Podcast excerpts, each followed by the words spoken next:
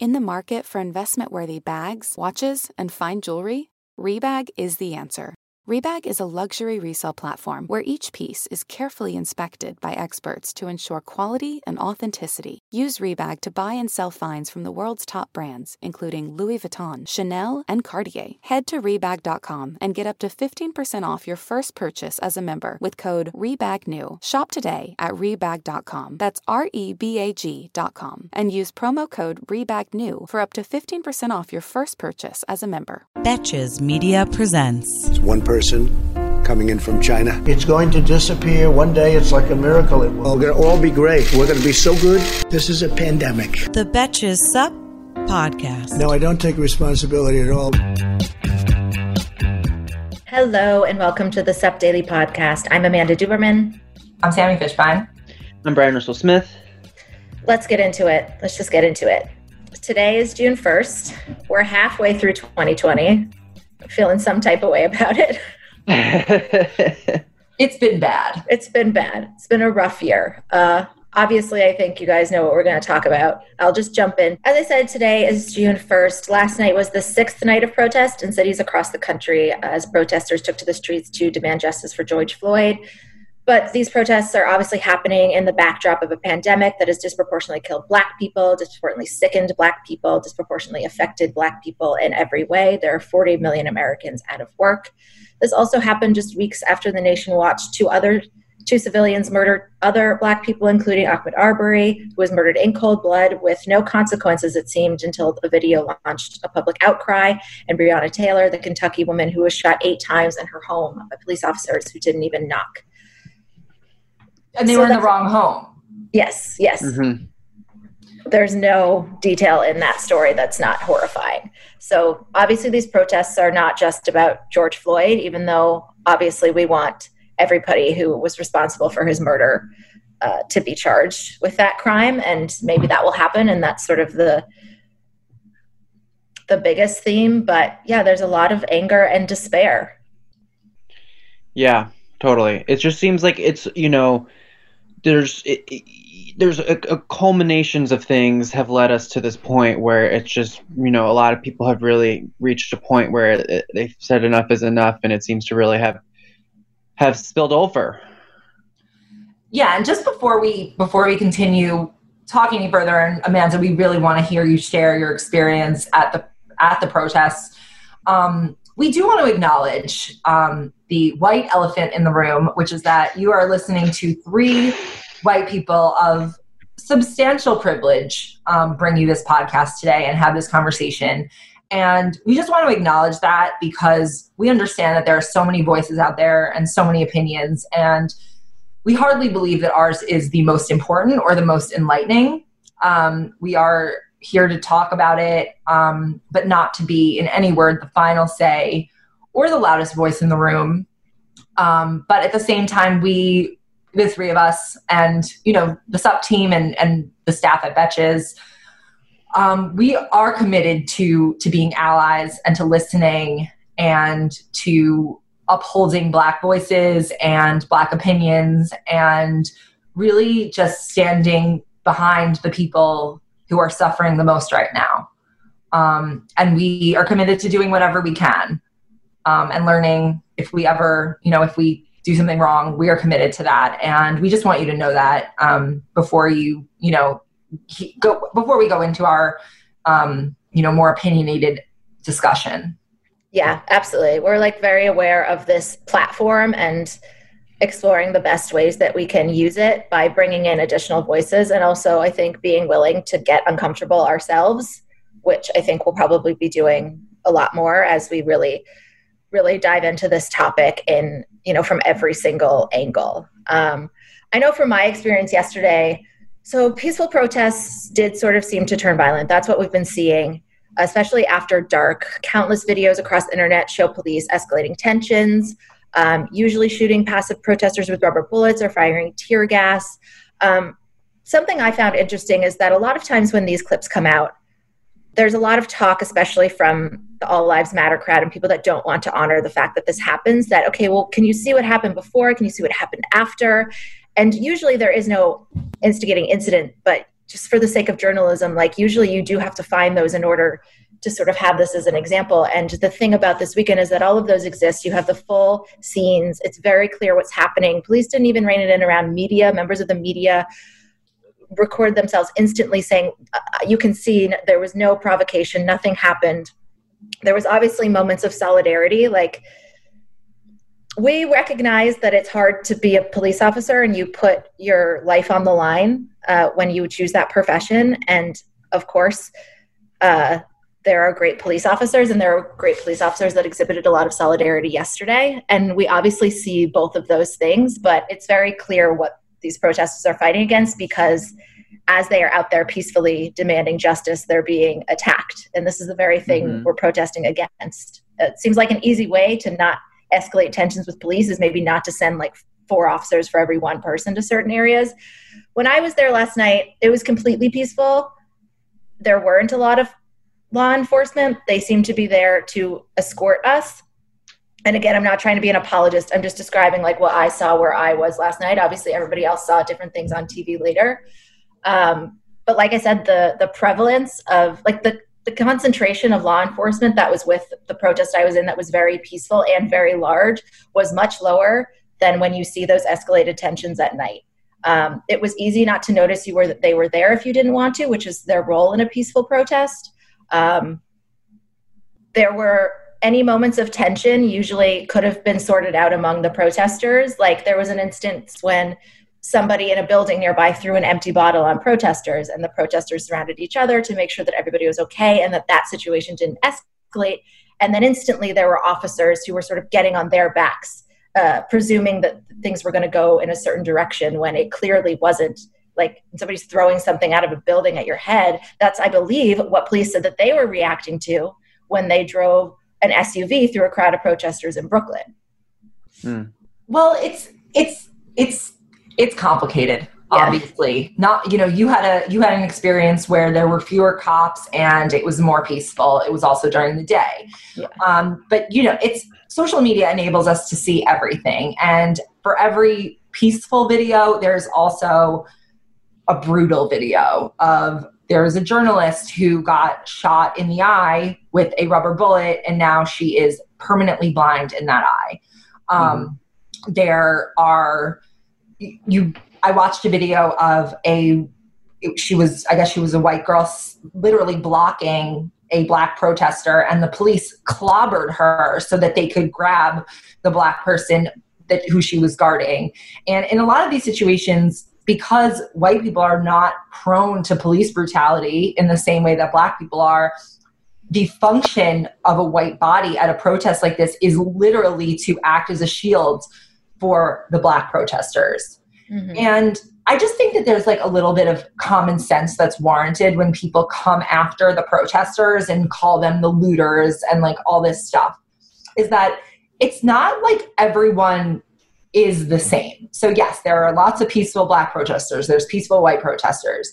There's also white people who are doing the looting with the intention of blaming it on the on the protesters there's i'm sure there are black people there are black people who are looting too just because people are this is opportunistic looting the fact that like people are taking the opportunity to you know create mayhem they don't care what impression they're causing about the protests they don't care how much they're like hurting the cause they only care about getting their like chanel bag but at the same time yeah. i'm like common sense shows you look at what the cops have. They literally have like military grade equipment. And what do the protesters have? Like a fucking bandana and like a pen? Like, what do the, like, look at who, look at how outmatched the protesters are just like in terms of their supplies. Yeah, and it's also, you know, police officers to begin with are already a triggering thing for a lot of people. A lot of people don't view a police officer and see them like just from because of the way that they've been they've lived their lives. They don't see they don't feel safe. And you know they feel the opposite of safe which is you know more importantly in your like, like police officers are supposed to make you feel safe. Um so seeing the you know militaristic you know like way that they are p- presenting themselves even now is even just fr- more frightening and i don't think even helpful especially when think when people are trying to be peacefully protesting. Um, they should, like Amanda said, be like perhaps they need to be there, but perhaps they just need to be on the sidelines to make to keep people safe. And you know, it doesn't seem like that is really happening. And you know, like there's been this whole eh, conversation around pride the past few years how because there is such a heightened police presence there lately like there have been like other protests happening without police because you a lot of people just can't feel comfortable in the presence of a police officer Yeah, to say And nothing they, about like when I'm a white girl, when I cover most of my face, I don't worry about it. But when you have police officers, like we know that police officers believe that black bodies are more dangerous. They have that bias. And police officers and all people use facial expressions to determine a threat. Like I think that's the, like a human thing. And when we're in a pandemic and people have to cover their faces for their safety, that's terrifying. That's terrifying. The black men that I were marching with were terrified to have a bandana over their face because that's perceived as like a huge danger. And I'm just Mhm. like walking along with this like my cute tie dye mask. Like there's no. I think one one thing I read, speaking to what you were saying, Bryan, yesterday. Um, a woman named Josie Duffy Rice tweeted it is she said, you know, imagine a world without police. It's actually, when you think about it, not very hard for white upper class people to imagine because I know when I was growing up, there weren't police around.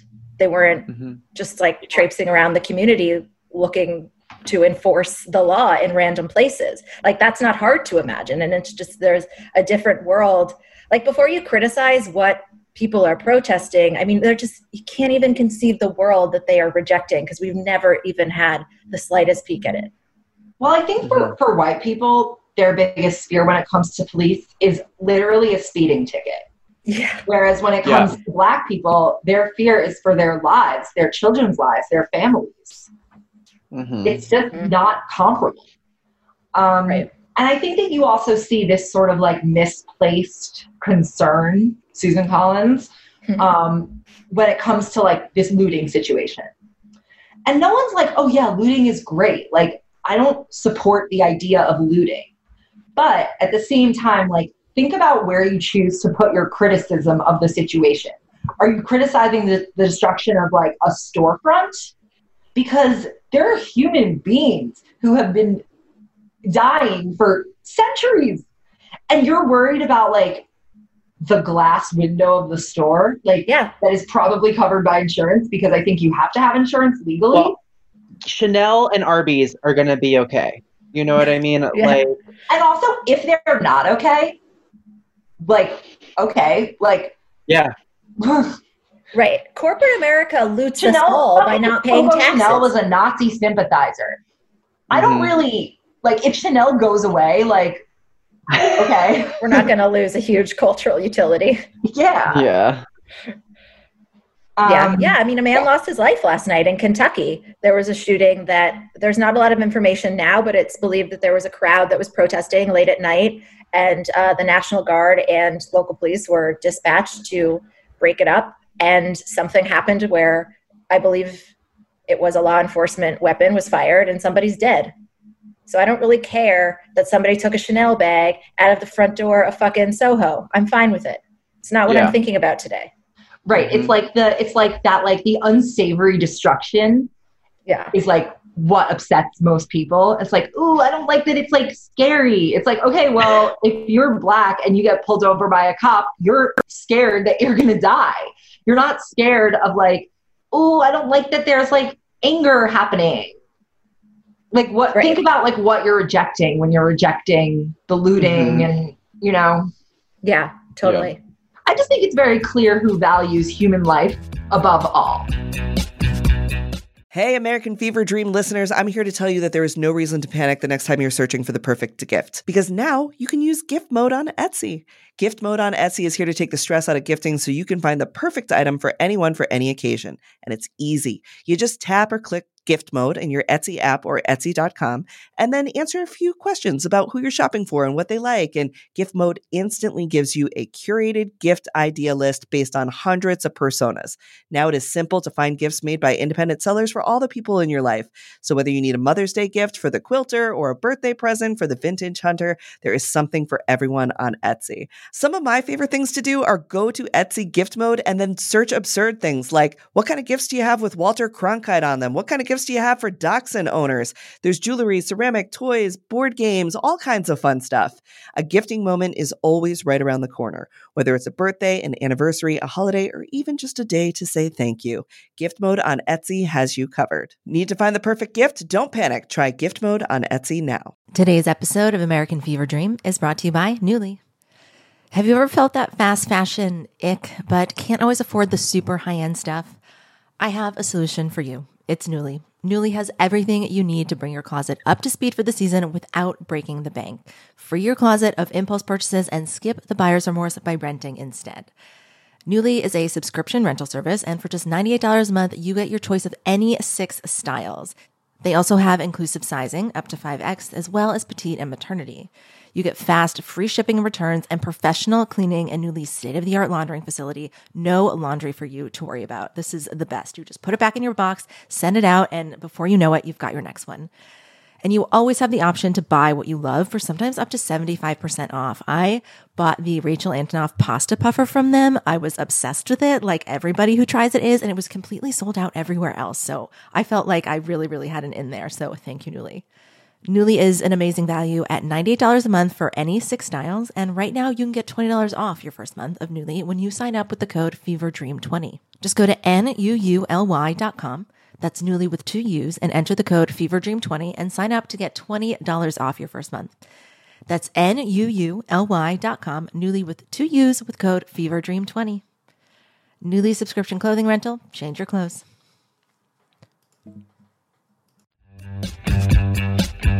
So, amidst all these protests, there were also some few moments of solidarity and healing. Uh, the Houston police chief marched with protesters, as did a Michigan sheriff. Um, in Minneapolis, peaceful protesters defied the curfew and held a long night vigil at the Cup Foods where George Floyd uh, died. Also, last night, Minneapolis police chief Medaria Arradondo said he felt all four officers were involved in the death were complicit. So we actually have a clip of that that we're going to play. There are things that you cannot control, but they want to know if the other officers should be arrested in your mind and if you see that they should all four be convicted in this case. And this is the Floyd family right now? This is the Floyd family. To, to the Floyd family, um, being silent or not intervening to me you're complicit. So I don't see a level of distinction any different. Um, so uh, obviously, it, the charging and those decisions will have to come through our county attorney's office. Certainly, the FBI is investigating that. But to the Floyd family, I want you to know that my decision to fire all four officers was not based on some sort of hierarchy. Mr. Floyd died in our hands, and so I, I, I, see that as being complicit. So that, that is about as much as I, and I apologize to the Floyd family if I uh, am not more clear, but um, uh, I don't see a difference in, in terms of uh, the ultimate outcome is he is not here with us. I thought that was great. Um, you know, just and also if you watch it, you can see uh, you see the uh, the police chief and the Floyd family side by side, like virtually they're both on the screen. Yeah, um, I'm going to put it on the feed today, so it'll be there for you guys. Yeah. And so this interview took place on CNN, and as an in- as an anchor interviewed George Floyd's brother, while a reporter relayed questions to the police chief. Um, and it was the first time that the police had spoke directly to Floyd's family. You know, um, I but it, sorry, go ahead. Sorry. I was just going to say, um, or take out where I said I was just going to say.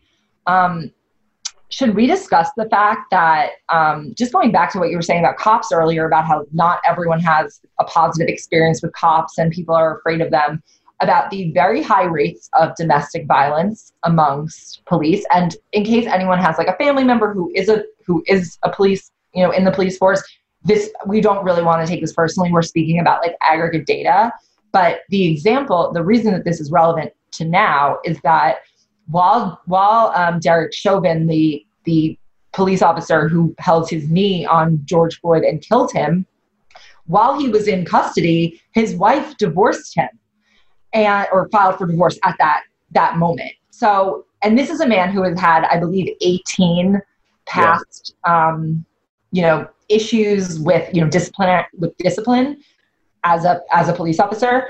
So I feel like this this idea that like oh we need to like glorify the cops and like always like trust them like they're just people too yeah. and th- is there mm-hmm. maybe like a certain personality type that is drawn to being a cop um, mm-hmm. I don't think it's a coincidence that that his wife took the one night where he was gone to file for divorce. Yeah, I mean, yeah, this man had 18 complaints against him for violent behavior.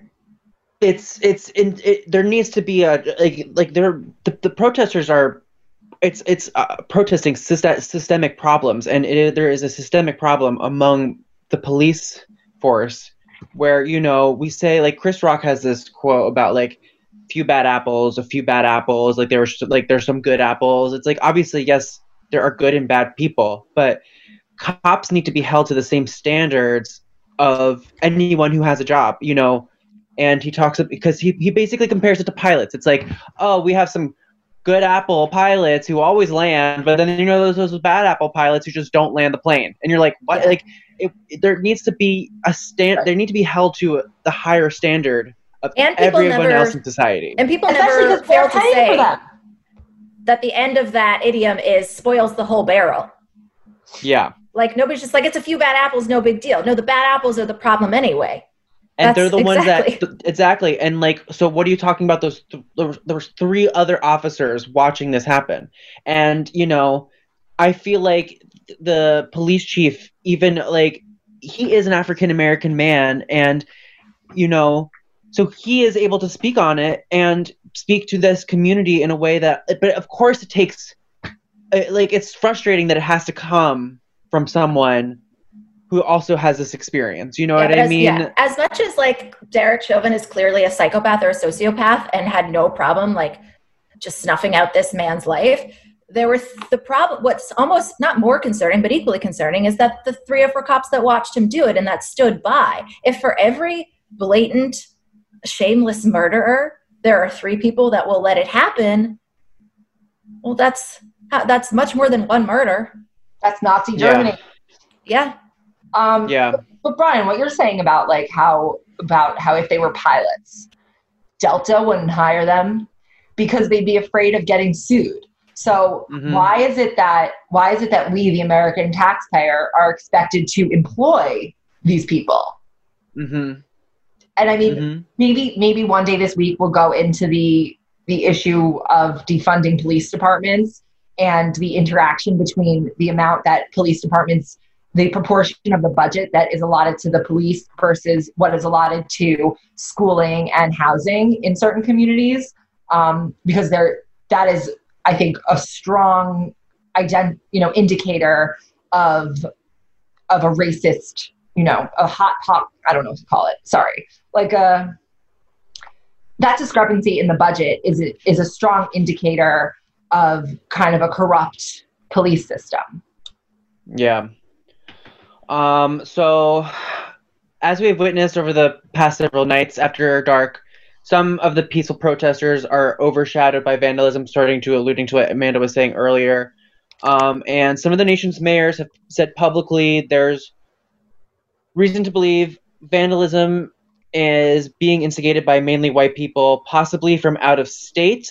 Um, Trump yesterday praised the Minnesota National Guard, who said, who he said, "quote shut down anarchists and Antifa uh, at protests in Minneapolis."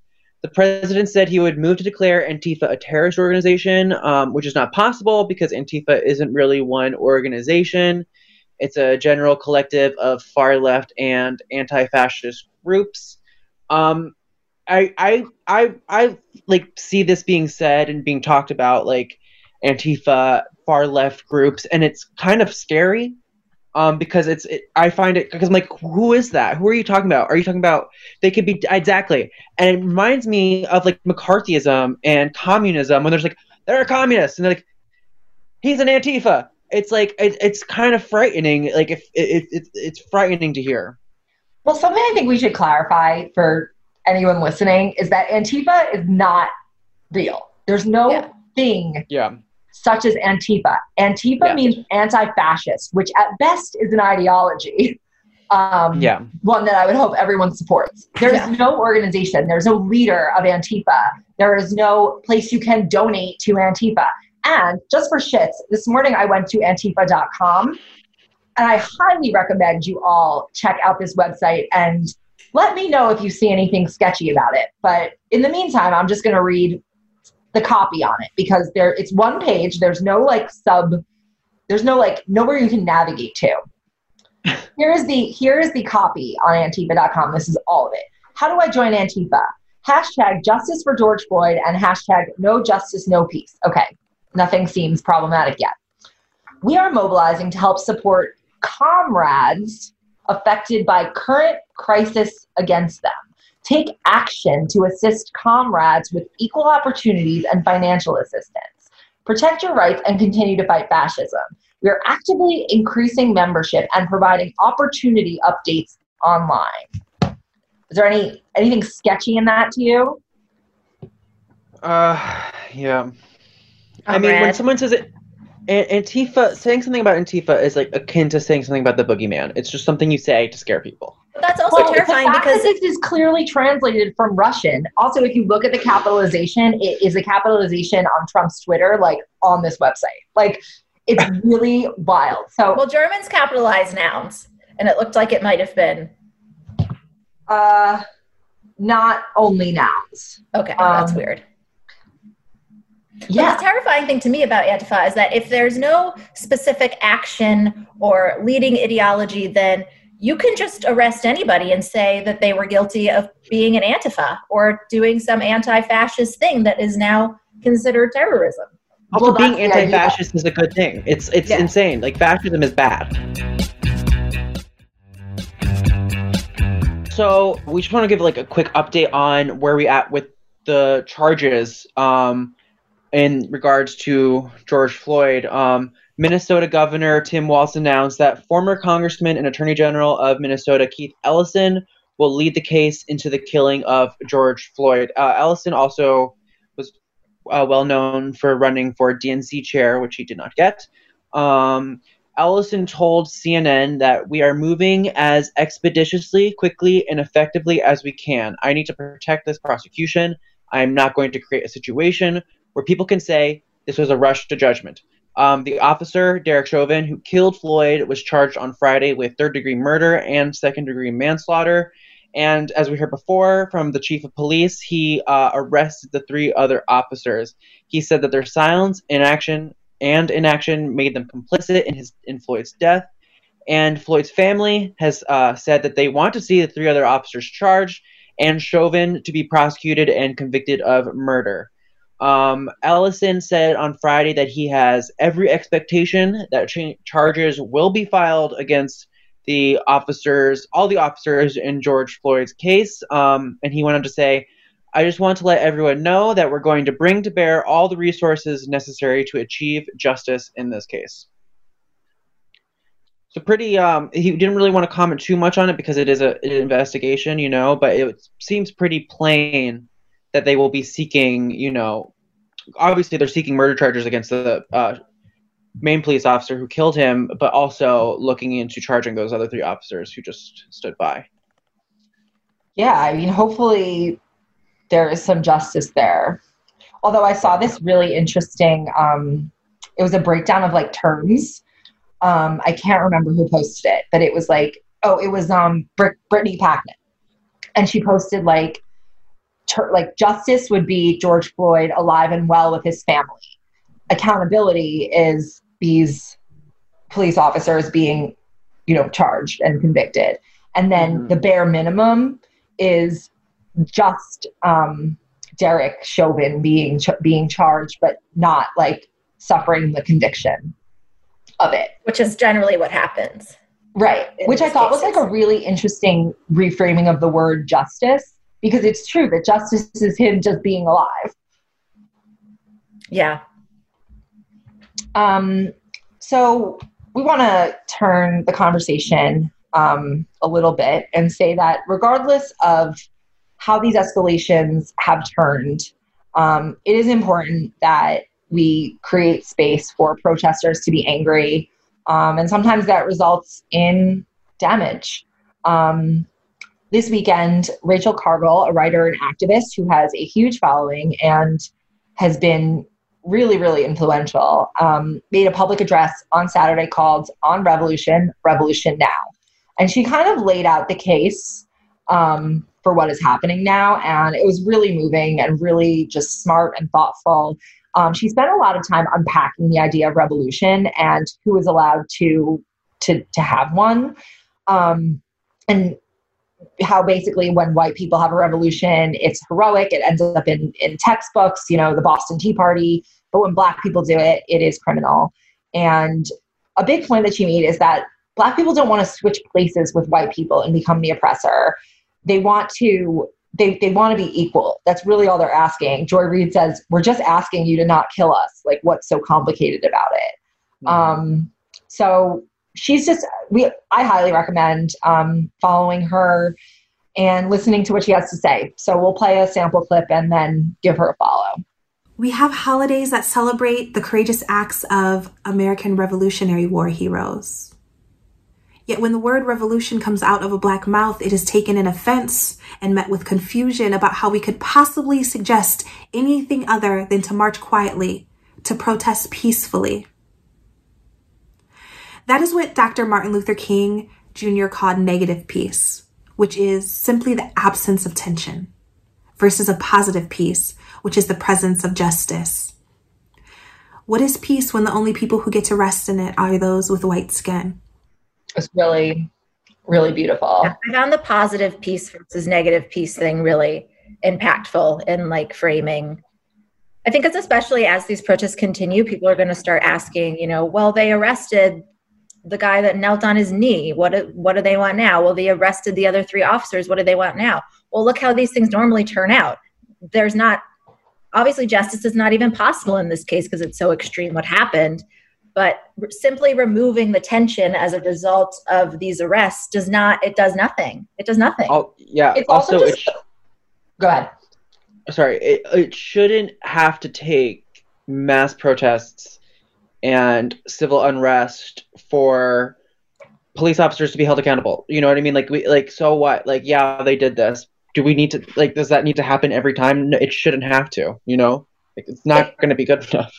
It's also just like illusory that there is a that that peace that if they were doing it peacefully they'd get what they want. Because if you remember colin kaepernick dared to take a knee during the national anthem and that was like not the time either.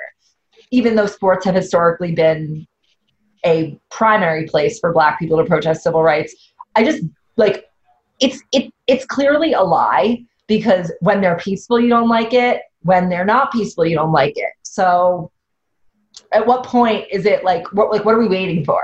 Right, right. And what do we want people if, if you're watching people and you don't like how they're behaving, what what would you suggest if kneeling doesn't work? Mm-hmm. If peacefully protesting doesn't work, which that's the majority of what people are doing anyway. Right. We just give up, throw up our hands, throw up their hands and say, fine, keep killing us. It's just a yeah. deflection. Yeah, of course. Um, so we wanted to talk about something um, that is not much mentioned in our, you know, syllabuses when we were younger, and that is the Tulsa Race Massacre. The reason we're bringing this up today is both because of the historical parallels and because today is the 99th anniversary since this event. So basically, um, just to give some context, in the early decades of the 20th century, so like the early 1900s, in Tulsa, there was a thriving Black community um, of businesses and residents, and it was nicknamed. It was literally nicknamed Black Wall Street because it was, you know, so you know prosperous. Um, and there was an event that occurred. Um, the genesis of the event will sound familiar because it was a massacre that was sparked after a 19 year old black man named Dick Rowland was accused of assaulting a 17 year old white woman named Sarah Page. As so many of these events often start with, you know, a white woman feeling upset or I mean I don't I don't know if there really was an assault um, but the point is that this is what set it off um, room so basically this man was was arrested and rumors spread that he had been that he had been lynched which caused the black community to come to the courthouse armed and eventually this led to mob violence throughout the city um, white rioters ransacked the neighborhood that night and the Oklahoma National Guard was called in and declared martial law to get the situation under control. There were over 800 people admitted to hospitals, and at the time, there were 36 deaths officially recorded. But a commission in 2001 found estimates up to 300 people um, who died. There was over $32 million in today's dollars of property damage to Black businesses and homes. And in the end, over 10,000 Black people were left homeless. Um, many survivors left Tulsa. So the idea that there was this prosperous neighborhood of black businesses and, and people in Tulsa kind of just went away um, and seems to have been largely forgotten about. It, it seems like at the time people didn't really want to like face that this had happened. So they kind of erased it. Um, but you know, this is this is just one event, but I think what it it just shows us is that there are so many historical examples of how black people have been prevented from building wealth by white people in that like you have this really prosperous community you have one one event and it completely destroys that entire community and the decades of prosperity that they had worked towards so it's not just that you know slavery held them back or you know jim crow it's that anytime black people and the black community were able to get a foothold in terms of wealth or prosperity they were literally beaten back by angry white people. So we thought that was something that we should bring to light today, um, just because it is the anniversary and it does have a lot of parallels to right now. Yeah, wow. Did you guys ever learn about that in school? Because I didn't. I don't think so.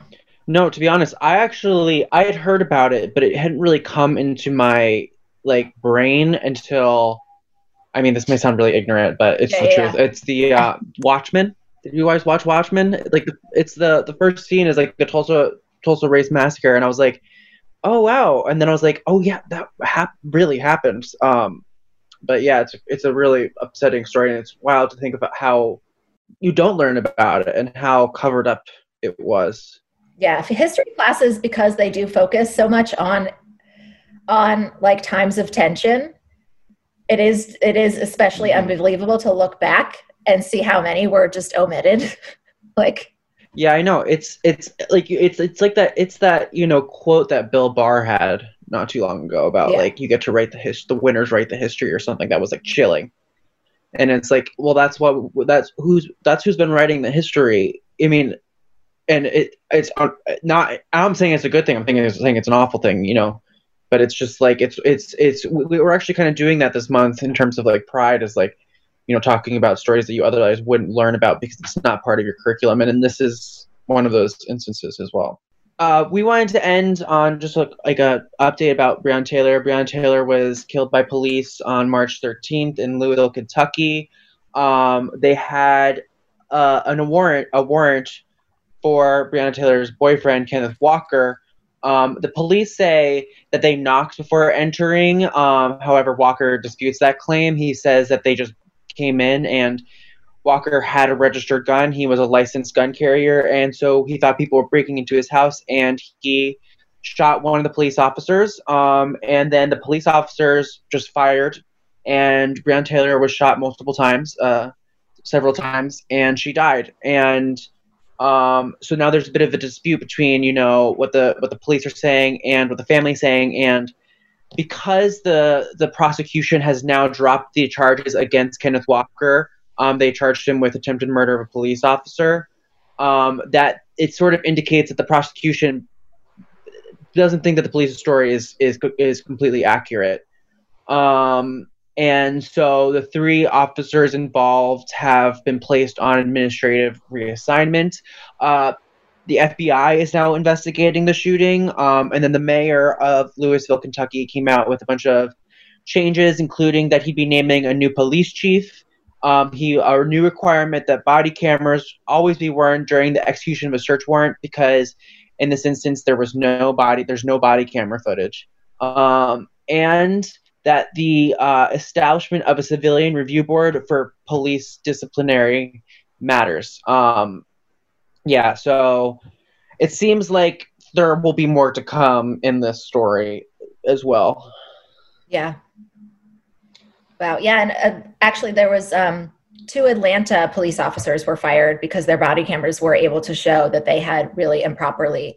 They just tased just a couple of college students that were not resisting. They just believed that they were armed. There's no reason indication why they believed that other than that they were black maybe but um, they tased them for an extended period of time and pulled them out of the car and manhandled them and they have both been fired because they were wearing body cams and obviously what they did was clearly unprovoked and cruel and unnecessary Yeah, I mean, it seems like I feel like that should have been the rule before, you know, about the body cameras. Like, I'm just like, it's so shocking to hear that they don't have that, and it's like, um, it, it should just be required for every police officer to be, have a fucking GoPro. You know what I mean? Like, you you have the budget for it. Look at your military equipment. yeah like, if you could be on like it's like a thing for like cops to do funny tiktoks if you can make tiktoks you can wear a body cam yeah, you you know you're you're savvy enough to to tur- turn on a button.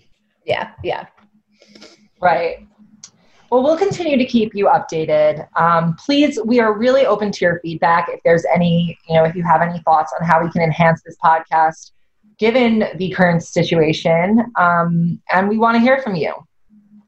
yeah send send any feedback to sup at betches.com that's the best way to get in touch with us All right. As always, thank you for listening. Follow the Betches Sup. Sign up for the newsletter, betches.co slash sup sign up. And until the return of democracy, I'm Sami Fishbein. I'm Amanda Duberman. I'm Bryan Russell Smith. And this has been the Sup Daily Podcast. The Betches Sup podcast is produced by Amanda Duberman. Our podcast managers are Mike Coscarelli and Sean Kilby. Social media by Amanda Duberman. Artwork by Brittany Levine. The Sup is created by Sami Fishbein. Be sure to follow us at Betches underscore Sup on Instagram, Twitter, and TikTok, and send your emails to sup at Betches.com.